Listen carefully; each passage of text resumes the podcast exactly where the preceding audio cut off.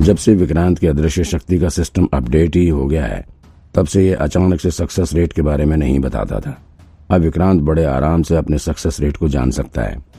इस वक्त इसे सिस्टम के नीचे की तरफ़ कॉर्नर में 140 प्रतिशत का सक्सेस रेट दिखाई पड़ रहा था, जबकि सिस्टम में दाई तरफ़ नीचे की ओर डिवाइस बार में दो लिखा हुआ नज़र आ रहा था।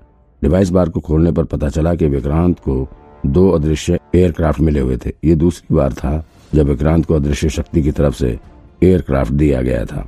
विक्रांत इस टूल के मिलने का बड़ी बेसब्री से इंतज़ार कर रहा था। पिछली बार इसी टूल की मदद से उसकी जान बच सकी थी। और तब से ही विक्रांत इस खास टूल के मिलने का इंतज़ार कर रहा था। अब विक्रांत इस टूल के मिलने से बहुत खुश हो रहा था। ऐसा लग रहा था कि अदृश्य शक्ति उसके मन की बात सुन रही थी, और शक्ति ने विक्रांत की इच्छा पूरी कर दी थी। अब तक आधी रात हो चुकी थी और इसका मतलब ये था कि अब विक्रांत अपने अगले दिन के कोडवर्ड को जान सकता था। लेकिन चूँकि विक्रांत पिछले कुछ दिनों से काफ़ी थका हुआ था और उसको, उसकी नींद भी पूरी नहीं हुई थी, ऐसे में वो इस वक्त सिर्फ़ आराम करना चाहता था। उसे पता था कि नए कोडवर्ड के साथ ही पहली भी मिलेगी और फिर नई पहली के साथ नया डुप्लीकेट टास्क। नहीं, अभी मुझे आराम करना है। विक्रांत ने सोचा कि पहले मैं आराम कर लेता हूँ और जब एकदम फ्रेश फील करने लगूँगा, तभी मैं ये नया कोडवर्ड लूँगा।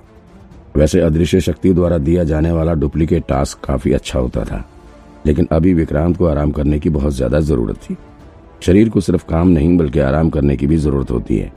इसलिए विक्रांत ने पहले थोड़ी देर तक आराम करने का निश्चय किया। सबसे पहले उसने बाथरूम में जाकर शावर लिया और फिर बेड पर सोने के लिए चला गया। लेकिन पिछले कुछ दिनों से उसने बहुत तरह की घटनाओं का सामना किया था। ऐसे में उसका माइंड स्टेबल नहीं था। इन दिनों में वो जिन जिन लोगों से मिला था, उन सब का ख्याल उसके दिमाग में आ रहा था। इस वजह से वो बहुत असहज हो रहा था। और बेड पर लगातार करवट बदलता रहा था। उसे नींद नहीं आ रही थी। वो अभी भी सुमेश के ख्याल से बाहर नहीं निकल पा रहा था। विक्रांत को बड़ा आश्चर्य हो रहा था कि आखिर कोई इंसान इतना बड़ा डिसीज़न कैसे ले सकता है। आखिर कोई इंसान खुद की जान देते वक्त भी कितना मुस्कुरा सकता है? विक्रांत की आँखों में अभी भी वो सीन तैर रहा था और सुमेश छत पर खड़े होकर मुस्कुराते हुए उसे आगे बढ़ने का चैलेंज दे रहा था। विक्रांत उस सीन को याद करके काफ़ी भावुक हो रहा था। वो खुद को सोमेश की जगह पर रखकर उस सिचुएशन में उसके मन की हालत को समझने की कोशिश कर रहा था। सोमेश का वो मुस्कुराता हुआ चेहरा विक्रांत को सोने नहीं दे रहा था। वो चाह कर भी अपना ध्यान उसके ऊपर से नहीं हटा पा रहा था। विक्रांत को समझ नहीं आ रहा था कि आखिर क्यों उसका दिमाग बार बार सुमेश के बारे में ही सोचने लगता है। वो चाह कर भी क्यों सुमेश के ख्याल से नहीं निकल पा रहा था। न जाने क्यों विक्रांत को ऐसा लग रहा था कि सुमेश अपने अंतिम पलों में उससे कुछ कहना चाहता था। उसकी आँखें जिस तरह से विक्रांत को देख रही थी, लग रहा था कि वो उसे कुछ बताना चाहता था। एक बात तो साफ़ थी, सुमेश की आँखों में मौत का जरा सा भी खौफ नहीं दिखाई पड़ रहा था। वो निडर होकर मौत के दरवाजे पर खड़ा था। रात काफ़ी हो चुकी थी विक्रांत को बिस्तर पर लेटे हुए भी काफ़ी वक्त हो चुका था, लेकिन विक्रांत की आँखों में अभी भी नींद अपना घर नहीं बना सकी थी। वो इधर उधर करवट बदलता हुआ काफ़ी देर तक पड़ा रहा। फिर विक्रांत पानी पीने के लिए अपने बिस्तर से उठकर बाहर आया। बाहर आने पर पता चला कि मौसम अचानक से काफ़ी बदल चुका था। तेज हवाएँ चलने के साथ बारिश की हल्की बूंदाबांदी भी शुरू हो चुकी थी। रात के समय ठंडी हवाएँ चलने से थोड़ा ठंडी का एहसास हो रहा था। कमरे की खिड़कियाँ खुली हुई थी जो कि तेज हवाओं के चलने से बार बार खुल और बंद हो रही थी।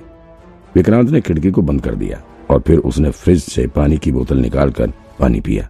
इसके बाद फिर से वो बेड पर आकर लेट गया। रात का तीसरा पहर भी पार हो चुका था, लेकिन विक्रांत अभी भी नींद आने के लिए संघर्ष ही कर रहा था। उसे समझ नहीं आ रहा था कि आखिर उसे कौन सी बात सबसे ज़्यादा परेशान कर रही है। पिछले दो दिनों के भीतर उसने दो मर्डर केस सॉल्व किए। तो दोनों ही मर्डर काफ़ी अलग किस्म के थे। एक तो पैसे और जायदाद के लालच में मर्डर किया गया था तो दूसरा बदले और शक में धोखे की कहानी थी। पहले तो एक सस्पेंडेड पुलिस वाला, जो कि अपने परिवार की ज़रूरत को पूरी करने के लिए अपनी जान की बाजी लगा चुका था। फिर वो लड़का जिसने प्यार में धोखा मिलने के बाद अपने ही भाई को झूठे मर्डर केस में फंसा डाला था, और फिर वो लड़की मोहनी। पहले भले ही टीना के मर्डर में सीधे तौर पर इन्वॉल्व नहीं थी, विक्रांत इन दोनों मर्डर केस से जुड़े लोगों से मिला था, और शायद उनकी कहानियाँ भी इस वक्त विक्रांत को सुनने नहीं दे रही थी। पहले तो एक सस्पेंडेड पुलिस वाला जो कि अपने परिवार की ज़रूरत को पूरी करने के लिए अपनी जान की बाजी लगा चुका था।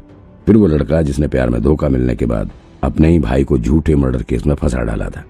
और फिर वो लड़की मोनी। मोनी भले ही टीना के मर्डर में सीधे तौर पर इन्वॉल्व नहीं थी, लेकिन उसका इस मर्डर्स में बहुत बड़ा रोल था। अगर उसने अंकित तलवार के इमोशन के साथ ना खेला होता, उसे धोखा ना दिया होता तो ना तो अंकित कभी अपने भाई की गर्लफ्रेंड का मर्डर करता और ना ही कभी उसका भाई जेल जाता। मोनी की वजह से अंकित का पूरा परिवार बिखर गया था। इसमें कोई शक नहीं है। भले ही अंकित ने जो किया था, वो बहुत गलत था, और इसके लिए उसे सख्त सजा भी मिलनी चाहिए। कभी भी किसी इंसान को गुस्से में आकर किसी को नुकसान पहुँचाने का कदम उठ नहीं उठाना चाहिए। अंकित ने जो गुनाह किया, अब उसकी सजा तो उसे मिल ही रही है। लेकिन मोहनी का क्या? उसने जो किया, उसका हिसाब कौन करेगा? उस जुर्म के लिए तो कानून में कोई सजा ही नहीं है। शायद अब भगवान ही मोहनी के कर्मों की सजा उसे देगा। ओह, ये तो सुबह होगी। विक्रांत का ध्यान अचानक से कमरे में आ रहे उजाले पर पड़ा। कुछ ही देर में सुबह होने वाली थी और फिर ऑफ़िस में दिन भर विक्रांत को बहुत सारा काम करना था। अभी तक विक्रांत सो भी नहीं सका था। पता नहीं कैसे वो आज सब कुछ मैनेज करेगा। मोहनी ये लड़के गजब की है। इसकी किस्मत कितनी सही है। पहले इसने पैसे और बंगले के लालच में अंकित से दोस्ती की।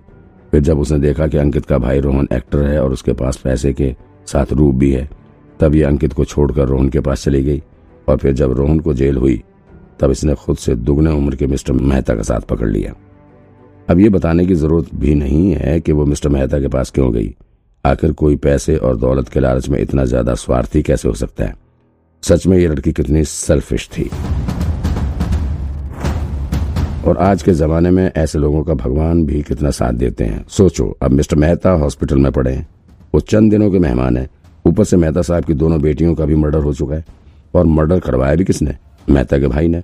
मतलब उसने अपने लिए खुद ही कुआँ खो डाला। वरना वो भी तो मेहता की कंपनी के डायरेक्टर्स में शामिल था। और अगर वो ईमानदारी से रहता तो पक्का था कि उसे भी कुछ ना कुछ प्रॉपर्टी ज़रूर मिलती। लेकिन लालच के चक्कर में उसने अपना सब कुछ गंवा दिया। और अब उसके इस जुर्म के चक्कर में फ़ायदा हुआ मोहनी का। इसके तो दोनों हाथ में लड्डू है। इधर सूरज मेहता की हॉस्पिटल में मौत होगी, उधर रवि मेहता जेल जाएगा। अब ले दे के मेहता इंडस्ट्री की इकलौती मालकिन बची मोहनी, वो अकेले राज करेगी। मोहनी के लिए तो ऐसा हो गया कि सांप भी मर गया और लाठी भी नहीं टूटी। सच में किस्मत हो तो ऐसी। हम्म ये सब सोचते हुए विक्रांत को अंकित की कही हुई बात याद आ गई। वो कह रहा था कि मोहनी बहुत शातिर लड़की है। वो पैसों के लिए कुछ भी कर सकती है। अंकित तो पूरे विश्वास के साथ कह रहा था कि मेहता की दोनों बेटियों के मर्डर का कॉन्ट्रैक्ट मोहनी नहीं दिया रहा होगा। क्या अंकित की बातों को सच्चाई हो सकती है? क्योंकि अगर देखा जाए तो इस पूरे कॉन्ट्रैक्ट किलिंग के गेम में फ़ायदा सिर्फ़ मोहनी का ही हो रहा है। और जिस तरह से सोमेश खुद की जान देने के लिए उतावला हो रहा था, वो थोड़ा अजीब नहीं था। सोचो, कोई किलर पहले तो किसी लड़की का मर्डर करने के लिए डेंटल हॉस्पिटल जाता है। सोचने वाली बात है कि मर्डर करने के लिए कोई इतनी भीड़ भाड़ वाली जगह क्यों चुनता है? चलो एक बार के लिए मान लेते हैं कि सुमेश का प्लान ही यही था कि वो मर्डर करके खुद को पुलिस के हवाले करने वाला था। और फिर वहाँ पर गवाही देकर मोहनी को फंसाने वाला था। लेकिन अगर ऐसा था तो वो डेंटल हॉस्पिटल से क्यों भागा? वो भागकर पुलिस स्टेशन क्यों नहीं गया? और अगर पुलिस स्टेशन नहीं जा सकता था तो फिर वो विक्रांत को देखकर भागा क्यों? मतलब वो थोड़ी देर तक भागने के बाद खुद को आसानी से पकड़वा भी तो सकता था। दूसरी चीज़, उसने मेहता सिस्टर्स को डेंटल हॉस्पिटल की छत से धक्का देकर गिराया था। हॉस्पिटल के सीसीटीवी फुटेज में भी सोमेश का चेहरा ज़रूर आया रहा होगा। ऐसे में अगर वो चाहता तो बड़े आराम से अपने घर पर जाकर बैठ सकता था और वहाँ पर पुलिस के आने का इंतज़ार कर सकता था, लेकिन फिर भी वो भाग रहा था। फिर भागने के बाद ऐसे जानबूझकर अपनी जान खतरे में डालना मरने का कोई खौफ ना होना। कहीं इन सब के पीछे कोई और कहानी तो नहीं है। सच में इस कॉन्ट्रैक्ट किलिंग में मोहनी इन्वॉल्व तो नहीं है। विक्रांत को अच्छे से याद था कि जब वो सुमेश के पीछे भाग रहा था, तब सुमेश के पास अपनी जान बचाकर भागने का कई बार मौका आया था, लेकिन फिर भी वो नहीं भागा। ऐसा लग रहा था कि वो जानबूझकर खुद को पुलिस के हाथों में पकड़े जाने का इंतज़ार कर रहा था, और भागते समय ऐसे कई मौके आए जहाँ पर सुमेश की जान जा सकती थी, और फिर भी वो तनिक भी नहीं घबराया।